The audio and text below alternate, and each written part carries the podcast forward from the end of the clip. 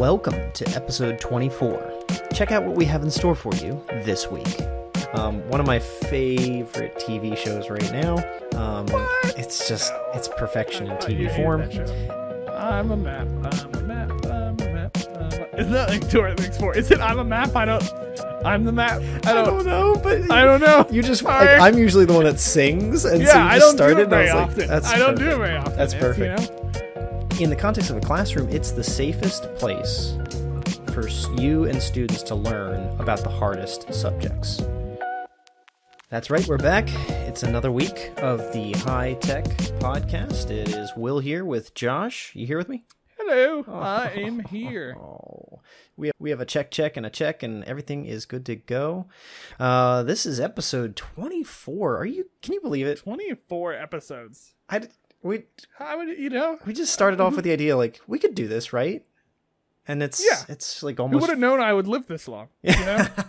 Like- well, you know, Who frankly, knows? our life expectancy has gone up since we've had these conversations around our wives less. yes, that's There's true. a direct correlation. that that that is very true. They get to hang out with each other too. yeah. You know, they're like little powwows. I'm, you know? I'm expecting that at least once I've missed them in the editing and they've come through on the microphone. Like people have heard them Yeah. downstairs or in your Yeah. place, like making laughs, making jokes. yeah, whatever they're doing. They're gonna be Well- they're gonna be happy to be referenced in this episode again. Yeah, they will be. Yeah. If, if if my wife will definitely at least hear this at some point. I don't know if yours will ever start listening, but she's she's not a fan. She's just it, you know I get it. It's fine. fine. You know she she might It's listen fine. to She's- episode 19. She she's told me. probably gonna listen to this one, and then I'm gonna be in trouble. Um, Exactly. So yeah. So if you're if you're listening, I'm sorry. It's all good. Everybody's we're, it's all fine. So this week we wanted to start things out uh, with a pretty simple question to ourselves. What was your first cross cultural experience? Now, of course, this could just be something down the street, but I think Josh and I are more thinking like Yeah. international or Yeah. big You know. picture. I so mean, sure. I guess technically, I mean, down the street was my friend's house, and uh, yeah, Anvil, really not not much wasn't going on there. Cross-cultural. Yeah. It was like, oh, you also eat hamburgers. Okay.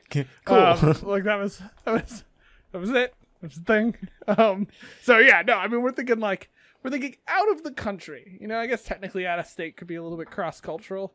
We live in the city, in our area. Going down the street could be cross cultural. Uh, it depends. Um, Yeah. but I do think we're thinking kind of out of the country. So I'll let I'll let you go with this one first, buddy. Uh, your uh, your first cult- cross cultural experience. Well done. Yes, you got Yeah. it. All of that came out. Uh, I was 11 years old. I went to the country of Haiti. Um, Okay. It was my first time. We went three times overall, each time for uh, almost two weeks. I think one was just a little bit over two weeks, but we were there to build orphanages, work on orphanages. And I'll tell you, as an 11 year old, I remember one of the first questions I was asking my parents when we were preparing to go is like, "C- can I take my Game Boy? like, can you imagine, right? Yeah. and I did not end up taking it, of course. But uh, you know, it's like that was that was my perspective as an 11 year old heading to Haiti, Yeah. and afterwards I was like, but why? But why don't these people have food? Why don't they have Game Boy? can can I sell my Game Boy and help them? What do I have to do? I'll send all my shirts and and you know, a very impactful experience though. I mean, I I don't know that everybody at 11 years old is getting kind of hit with the crushing reality of poverty and and um Oh, that's like a natural thing at 11. isn't I, like- I was a little slow, at- wasn't I? Wasn't it It's like at- nine? Yeah, it's at 10 you experience new foods for the first time. At 11 you experience the crushing reality of poverty. at 12 you experience the crushing reality of, you know, losing a pet. Uh, I don't know. Like, too soon. I think that's that would have been perfect actually for when my first dog got run over. oh, I'm sorry. Well done. Um but you know, I think there's just a lot in those experiences that stands out to me is, is what it shaped my perspective as a person. And I, I was pretty young, of course, but it, it really did give me some life lessons that stood with me. And I do remember um, sending down some shirts and stuff like that to, to be shared at the orphanages and going down one of the three times and seeing a kid like wearing one of the shirts and Okay. really being cool. impacted by the fact of like you know folks there are a lot of small things we can do out there and there are a lot of big things we can do out there and, and both are worth doing. You know you got a million dollars Mm-hmm. donate it to something. But if you if you have a t-shirt or a cup to donate it's also still going to help someone. So uh, it just really stood out to me at 11 years old and, and some of those lessons uh, i think even impact me today. What about you? So, um, I went with we gotta be honest, guys. We we knew how this was gonna go. um, mine mine was also Haiti. I did not go with Will. Okay, um, I went much later actually. So I did not do a lot of like over, like I did not go out of the country really much until I was like 18. Um, now I traveled a ton. I was in a band, so I, I traveled a lot of different states in the U.S. and things like that. And uh, uh, we almost tried to tour in the Philippines once. So, um, but that didn't actually happen. So um, I just I never went over. I had never went out of the country before then. So we, uh, my dad helped with an organization also that had an orphanage that had a specific orphanage they ran down there. That he had been down there several times. Um, and uh, so actually, my wife, who was just my girlfriend at the time, and I went down with a group of people and my dad. Um, and yeah, similar. I mean, similar stuff. I I had come face to face with more poverty stuff before then. It's turning into like a poverty conversation, but um, the uh, so that wasn't necessarily like earth shattering for me when I got there. Um, yeah. I think it was just like it was a new experience for me being in just like a completely different culture. Yeah. Um, like I, you'll remember this. Like I, like I just remember getting off the plane into the airport and I use airport loosely. Um, and it was just like it was a totally different experience. It was like yeah. a garage um, that I that I come off and people holding fully automatic weapons and uh, like uh, it was just a completely different experience. But wonderful people there. There was a guy who kind of helped run the orphanage and some things that we stayed with, and then we we basically just like hung out with the kids a lot and played.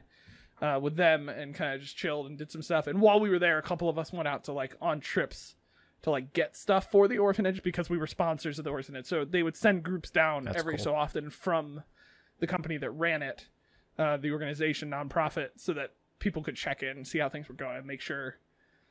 Essentially, you know, hand uh, money because Haiti's not known for its um, no, you don't. You don't send money uh... situations. so, um, so you go down, you like get stuff. I still, I still remember. I think one of my favorite experiences were like sitting in a truck and this guy comes up to us with a whole bunch of knives to this guy and me that are sitting in the truck and uh, he tries to sell us these knives and he's like he's haitian like clearly haitian but he can speak english um, but like he's trying to convince us to steal it from like colorado and trying to sell us knives. We're like dude you are not from colorado. I don't no you're not nice like try. so um but uh yeah i don't eh, the i think the thing that stands out to me the most was just like yeah just completely different society. Haiti's been yeah. very hurt by a lot of things. Um and it was definitely one of my first experiences in a while up until i went to like israel and a couple other places where like i really was in a place where like everybody spoke a different language than i did um, you were the minority and, you were the outsider yes, yeah and there were moments that they were clearly laughing and my my uh my lame whiteness.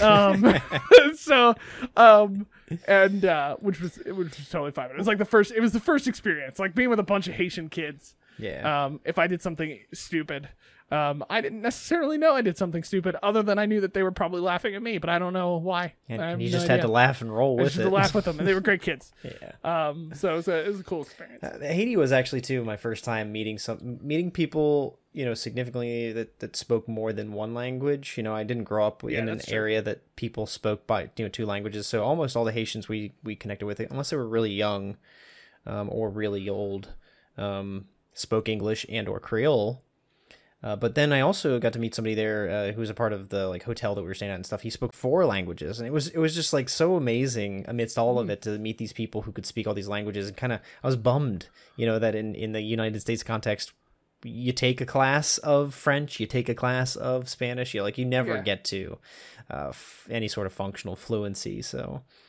I don't know. I think that there's a lot of good opportunities there um, in the cross cultural experiences. I know that growing up, my dad used to say that he wishes he wished um, that cross cultural experiences be a part of like high school graduation or at least college graduation. Like everybody should do it. It is really valuable, and I know that um, even a lot of the per- perspectives and opinions I hold today about um, people in the states people you know in the global context are informed by the fact that i like i grew up knowing that i wasn't the only majority right? Like yeah. here i am a majority absolutely. I fit into the the stereotype or the demographic for what is the the major pe- people population in the united states.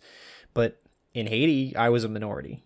And in you know in different places I've been in in the world, even if it's not about skin color or whatever, like if you just don't speak the language or if you're not a part of the culture, if you don't know what it is to be kind of native to these places, you you are the outsider. And it's it's really I think important to have those experiences to humble yourself to know Yeah. um, what other people who in the minority contexts and are being hurt in the minority contexts are experiencing. Yeah.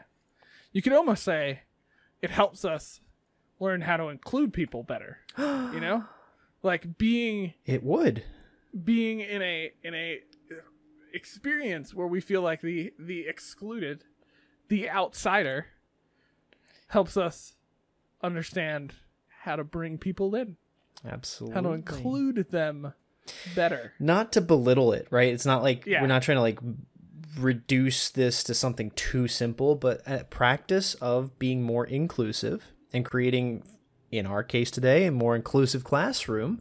Um, a practice and that is first ex- experiencing what it is to be outside. You know, knowing what it is to like see the other side's perspective and and just know that you want to see be able to read things in your own language you want to be able to speak to people who sound like you you want to be able to hang out with people who look Yeah. like you like that's valuable on so many levels culturally and i, I think that um, the inclusive classroom we're you know pivoting here into the kind of the, the main topic for today but the inclusive classroom um, doesn't need to be representative of just the body of students you have, right? The inclusive classroom does not mean if all of your students are one demographic, then an inclusive cra- classroom is teaching them what it is to be about themselves.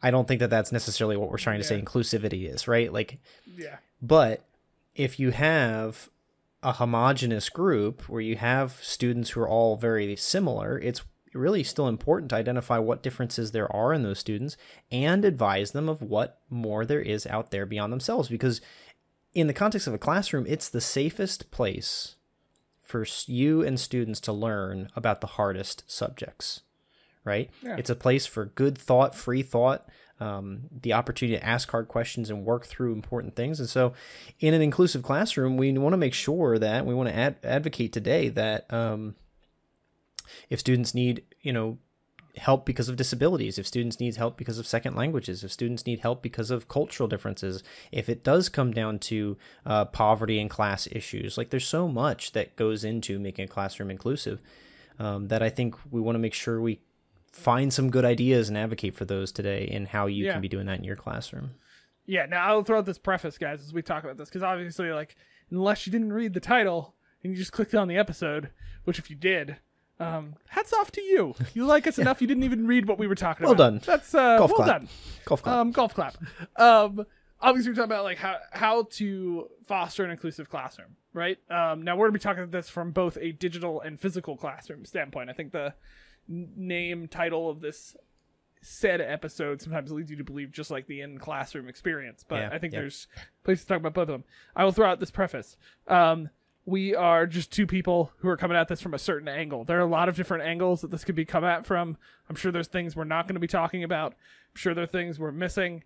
Um, we're not including people perfectly in our inclusive classroom conversation. so um, just, uh, you know, deal with us, um, work with us, um, and feel free to toss out ideas of things that, you know, we didn't cover in this episode because we only allow ourselves like 30, 40 minutes. So um, obviously, Can't we got a whole we got a whole app to show you too, so we don't have time to get through everything. But we're Um, also uh, honest and humble enough to be challenged. So, do, Yeah. if it's not just something where you think that we've um, uh, omitted something you wish we would have talked about, or you feel like we we missed the mark on something, let us know. We we're genuine about this. Yeah. We care. We want to see ourselves improve. We want to see others yeah, improve. So we're just figuring this out like everybody Yeah, else. So. I think it's uh, this is coming out from a certain direction. But let's let's take those directions. So let's let's talk about a couple different of our spaces. So I think there are two two spaces that you and I have kind of landed on, and when we have this conversation, usually we're talking about how to how to foster an inclusive classroom.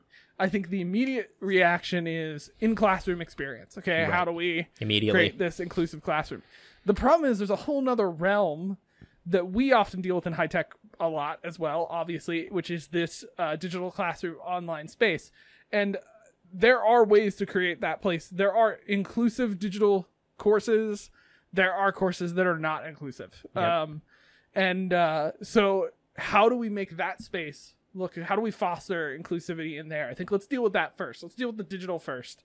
And we'll talk about the in classroom experience uh, here in a second. Ironically, my experiences in the digital classroom, um, or just the digital kind of um, melting pot experience, started when I was about 13. I was working on a couple different websites at that time with people who were in New York, uh, London, West Coast, Midwest in the United States. Ooh, fancy And and I just remember that for a 13 year old being interesting, like to to wrestle with different perspectives, different desires, who's coming from which angle or not. Um, one of my favorite TV shows right now, Ted Lasso. Um, It's just No. it's perfection I in TV form it just it, it does a really good job of acknowledging what a lot of people see as stereotypes in personality and peoples across groups but in in this one episode somebody comes up to him another player and says something fairly curt and the response is it's okay he's not trying to be offensive he's just dutch. Now again that is a stereotype that is an oversimplification but what the moment tried to go for is that this person wasn't trying to be mean this person was being honest and direct and there was no it, malintent behind it so something that you can see there in a physical context is you people can talk read body language whatever but that stuff happens online all the time yes and w- just go to the discussion forum. You've talked, we've talked about the discussion forum plenty of times, right? But if you can imagine, uh, as Josh does has at his institution, I've experienced it there, and I've experienced it at my other institutions. If you put national and international people in the same discussion forum, there's gonna be miscommunications. There's gonna be people, no. Not just like ridiculous. Oh i don't like your idea and then it gets you know a little harried. Like if you got people who are in urban cultures versus rural cultures in the same course they're going to have different perspectives. I remember seeing a discussion forum in one of the courses at josh's institution when i worked there where somebody broke out into a pretty deep debate about republican democrat. Just that and it had nothing to do in the end with the topic of the content who would have thought that would break out a hot topic conversation yep but We're really so civil about those things it was definitely across those constituents. We had some urban students working in classes with rural students, and and they were representative of their their po- political st- stances, and it and it became difficult to work with that. So Yeah. now the instructor what would normally see that stuff happen in the physical classroom. This is kind of us speaking again to why the digital needs to be um, thought of in this inclusive spaces. The instructor is not there immediately when that starts to happen the instructor might not come back until that debate is done and people have effed each other and cussed each other and this each other you know what i mean like we we can stop that in a classroom but online you have to be wary of of your prompts and your assignments that could cultivate those Yeah. kinds of situations So I think let's. Uh, this brings me to a you know a first takeaway, right? That um, now we're not going to have there. Let me let me preface this. When we talk about digital inclusivity, when we talk about like online classrooms, um, and uh, and we keep calling them online classrooms, but I mean like online courses, online spaces, right? That you're working on, um, guys. There are a million ways we could deal with this inclusivity. So we're not going to get on all of these topics. We don't have the time, but I think one that's a very easy thing is just thinking through um, things we recommend to instructors all the time and things that we do when we set up our online courses in our space is if you're going to have stuff like discussions, right? Or student interaction, um, setting guidelines ahead of time for what that student interaction should look like um, and being clear about it, kind of having agreed, I think, classroom, you would do this in classroom.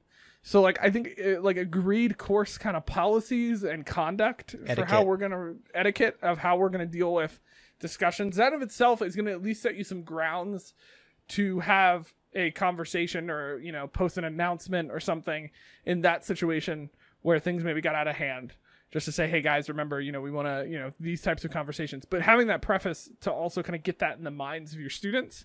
Um, and I think uh, replicating that as an instructor, um, taking time to um, hear out other ideas and opinions and not just like shutting down a student in a discussion um, unless they're like being way out of line. Right. Um, but I, I've seen so many times an instructor who maybe doesn't agree with the student's post and just like tears that student apart in front of every single student on that discussion.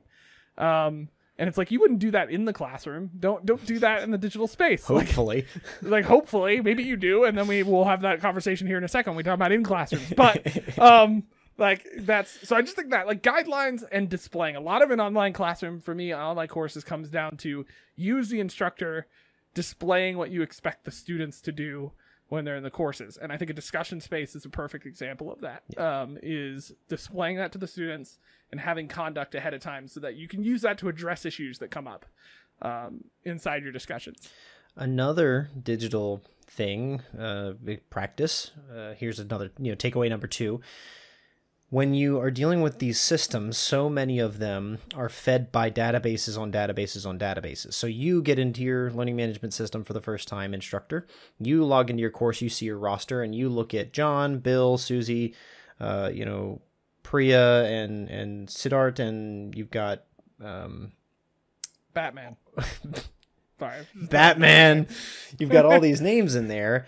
You take it as you know uh, the bible. You take it as like that's that's fact right? Every name that you see is is legitimate and every institution is different about this. So i would just encourage you uh, you know you you know at your institution if these names are accurate and correct or not but today we also want to be sensitive to the fact that there are people who are regularly for more than one reason changing their names legally right mm-hmm. and taking on different um, persona.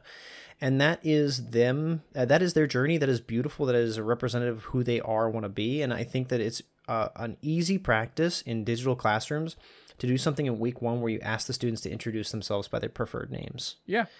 Just that, and then use it. D- yeah. Don't you don't need to cloud that with any political statements. Any politi- don't even ask them why they go by whatever name they go by. They are welcome to disclose that, right? Yeah. But um, I know someone in my community whose first name legally is something traditional, and they go by a name that is just a noun of an object in, in the world. I'm like, hey, cool. I, yeah. Th- th- there's no reason why. This person isn't identified explicitly as transgender. This person isn't identified explicitly as, um, you know, trying to hide from their family or some sort of up- upset background. That's just their choice. They've chosen to go by this separate name and I'm going to respect that. And it's very easy in a digital context where all these names are fed to you from their legal names, which aren't easy to change in these systems. Josh and I, trust us, we know. We wish we could yeah. make them more effective. I get regular complaints about it. We, you know, it's not. We both uh, know how to fix it too. People think it is. Yeah, um, we know how to fix it, but uh, we can't. It's not perfect. no, yeah, like I think to your point, like uh, if we're talking about just like you're you're teaching an online class or you're working on it, think through where do you have students introduce themselves um, it may seem like a small thing, um, but like for instance, in in us, uh, our program stuff we set up, we always have an introduction discussion in our online courses, um, and we allow students to either like post a video about themselves or write about themselves. But the the goal is to introduce themselves, and it's in that space that you can use that they can introduce. Trust me, if they if their name is not what it's supposed to be in the LMS. If you allow them to introduce themselves with their name, they will tell you uh, that it is something different. Yeah. Um, and so like, uh, just give them that space to do that. Um, and even that introductions also sets up a bunch of other things, just so like people can know the stu- the other students, because that online space is very easy for us to kind of give uh, inhuman profile pictures to each other's face, like to yep. who they are, and not actually think of them as a person.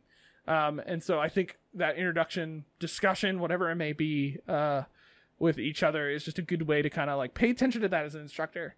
Don't don't have them do an introduction discussion and not look at the stuff that they put in the introduction. Um, like uh, it's a minor thing, but please go watch all of them because there will be or read them or whatever you do so that you know. You would do that in a regular first day of class. Do it in an online format too. I think that kind of helps resolve some of these these issues we're talking about. Um, yeah. This is it's also so low stakes. It doesn't cost yeah. you time, it's energy. It's, it's, easy. Now in the physical classroom, there's definitely spaces where um, inclusivity can be as as important as as critical right now as you know conversations on racism and conversations on um, you know understanding the world as we're dealing with and responding to COVID 19 and everything that's been happening in the United States with the election cycles. Like, very important, absolutely. However, there's also very simple things that we can do in the classroom that help to manage equity um, and equality of cu- cultures without having to touch the hot button items, right? Mm-hmm. Encouraging students to take on a practice whether it's raising hands or what, right? Because raising hands isn't exclusively the best method, um, but making a system so that students can can make sure that they do something to get into the conversation and and have the right to join the conversation, empower them to ask questions or to speak up in class.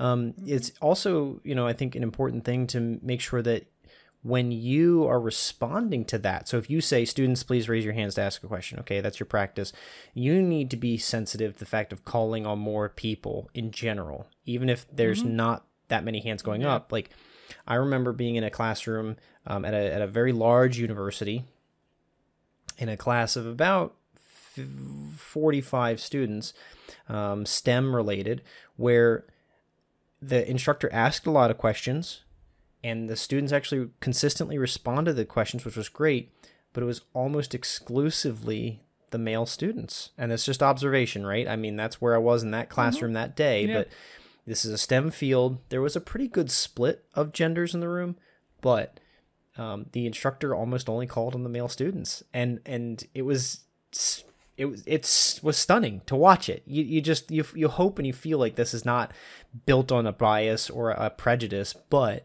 it's the truth that when we naturally respond to the first person who raises the hand, that's a selection bias because the first person to raise their hand is someone who's motivated to raise it in the first place. And so we have yeah. to be wary of the introverts, the people who are not as high functioning, uh, and the people who just maybe physically raise their hand slower. yeah, I think the what you're getting at is something that we talked about before this, which is um, when we're talking about the in classroom issues. Um, one of the things I think is just is, is a simple thing to take on is using different practices for taking feedback from students. Oh yeah. Like I've I've had instructors who almost universally their only way of doing it is I speak hands raised, I speak hands raised, and it's always like the same people, okay? And I was one of those obnoxious human beings. I was one that always had some kind of comment. Um like but there's a lot of people who don't, right? Yeah. That don't do that. And so it's to think through different activities that can get people talking. Cuz you there are definitely places where um, I agree with you, Will, where it's like have a standard for how you're going to take things from students during those times where you're just kind of freely taking comments from students, but also have those group activities where students can be forced to interact with each other. Yeah. Um, or feel like uh, there is a sort of the stigma where like we don't want to call on students sometimes. I feel like we're putting them on the spot. Um, but I don't think you're doing that if you give them time to deal with the question um, if you give them time to think about it. Like I'm gonna feel less awkward asking you out of nowhere to give me an answer if I gave you like five minutes, ten minutes to think about my question and write down some ideas. So like think about that. Like how do you get people who like one thing I always struggle with is I I hate being called on because I hate being asked a question and not having time to actually think about the answer.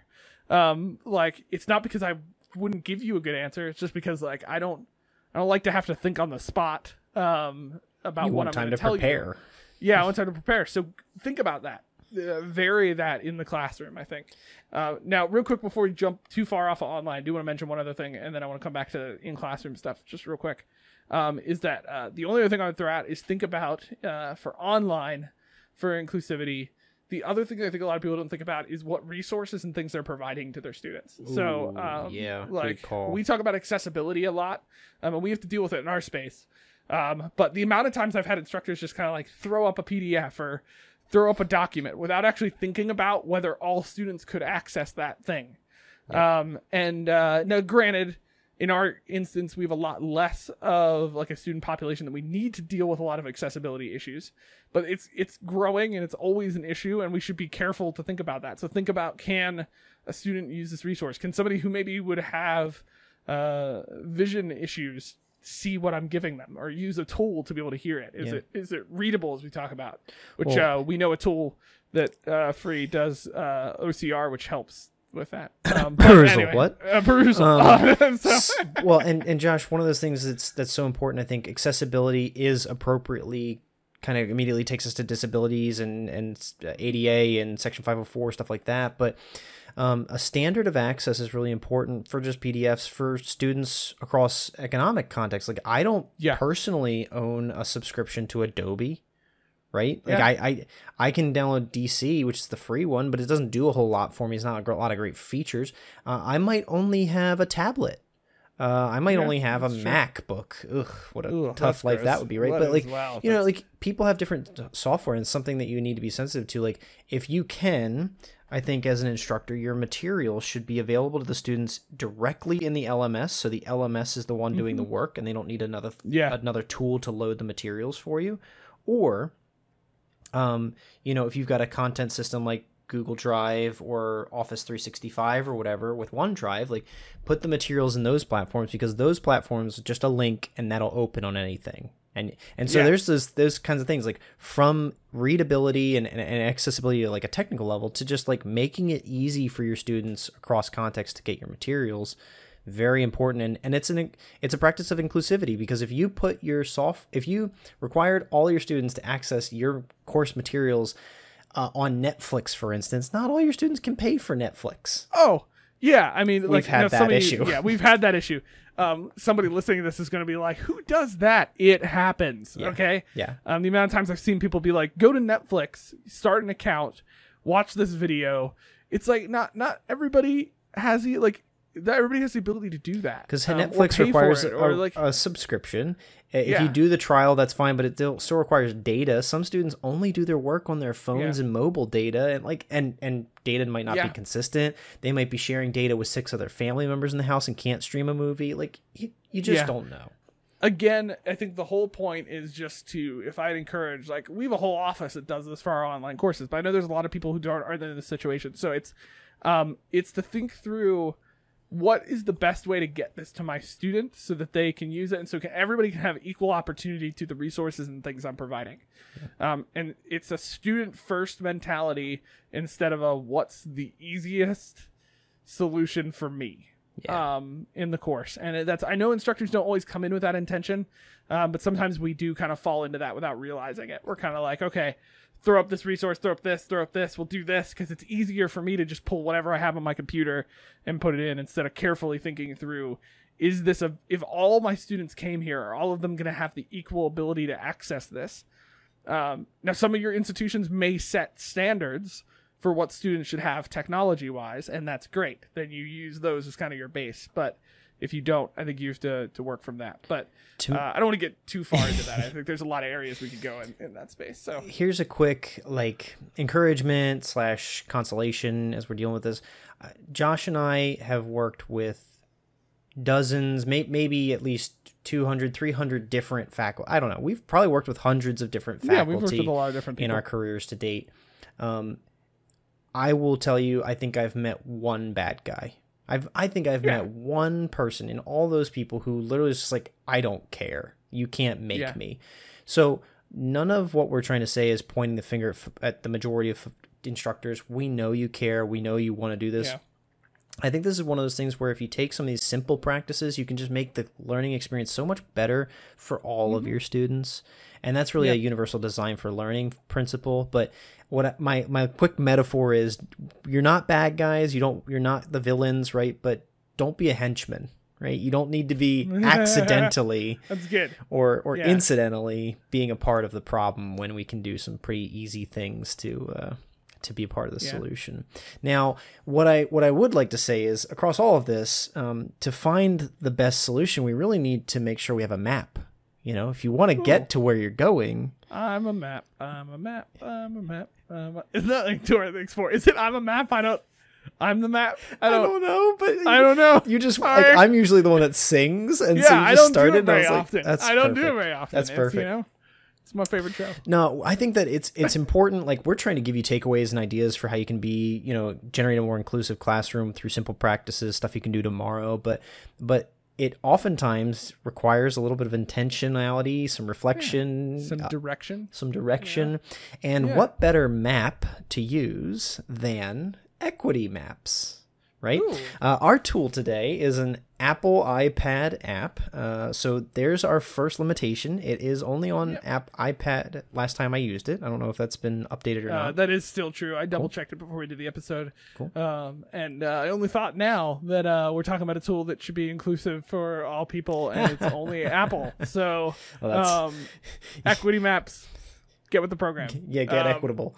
Um, get equitable. what I what I really want to why I really uh, care about this tool and wanted to put it up f- regardless of limitations, is that one of the things that's really important as we deal with inclusivity, as we deal with equity, um, you know, this this moment in time is is really important for everyone to be working on diversity, equity, inclusion. But we don't always know how to start, and it's not mm-hmm. very easy to identify where the problems are. It takes a lot of reflection, yeah. and frankly, as we said at the beginning of this episode, Josh and I didn't know much and, st- and, still can't say we know too much about other cultures, but going into another culture did help us gain perspective. Well, a mm-hmm. tool like Equity Maps can really help you gain some perspective on your classroom. It's not the end tool, it's not the only tool. If you can find another one, great. But in practice, it lets you create a, a visual map on your iPad on your on your on the app itself of your classroom, of your students. And as you hold a discussion, right, it's actually intended to be done through like roundtable discussions or specifically a Socratic seminar style discussion.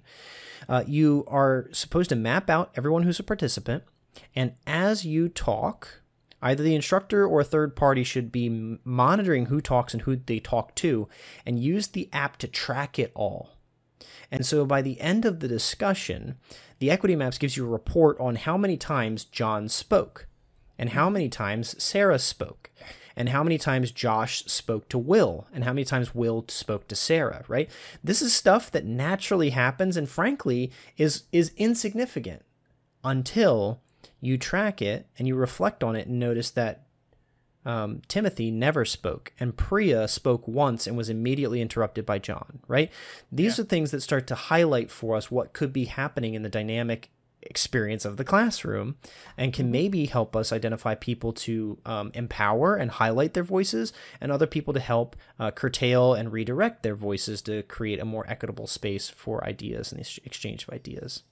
Yeah, and as you're doing it here, like I have a visual up on my other screen of the tool, and uh, so like what what it's showing essentially, and I know Will you've a little bit more experience with it than I do, but it's it's a fairly simple concept which is that like you know we have a group of people up here and as they're talking you're doing this and it's showing lines of connection between those people and what'll start to show up right is uh, like you know like will said you know will and josh are talking a lot there's going to be dark lines going between them a ton as opposed to sarah or you know batman um, who are not talking a lot with each other um, like right. you know because Batman's a loner uh, and a superhero, yeah, and Sarah doesn't like to talk to he's, people dressed like bats. He's not even in um, the circle.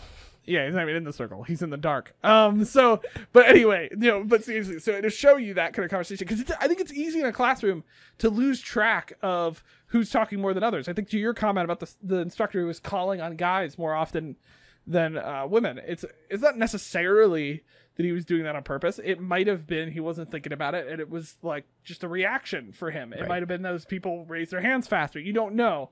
The reality, though, is that like a tool like Equity Maps, it's simple. You just pull it up uh, like to your point, like you can do it or somebody else in the classroom can do it. Um, and uh, it just I think is an aid for you for two reasons. One, during the conversation, to be actively paying attention to who's not talking as much, and not use it as like a punishment tool to be like, absolutely, oh you person, you are not talking a lot. How dare you? But actually, to your point, empowering them to talk more, right? Um, and uh, empowering them to engage in the conversation. Um, and so you can use that tool to be like, oh, well, okay, Sarah's not talking a lot. Sarah, what do you what do you think about this? You know, what do you what do you think about what Dave said? Um, Dave is a new person that just joined the class. If you guys aren't following, um, and uh, so like, welcome, you know, Dave. what did what did Dave say? Yeah, you know, welcome, Dave. Um, you know, what do you think about that? And to, to start to bring those people in. The other thing that I think I love about the idea of an equity map tool is it's good, like you said, Will, for after class um, to also over time evaluate who is not engaging as much.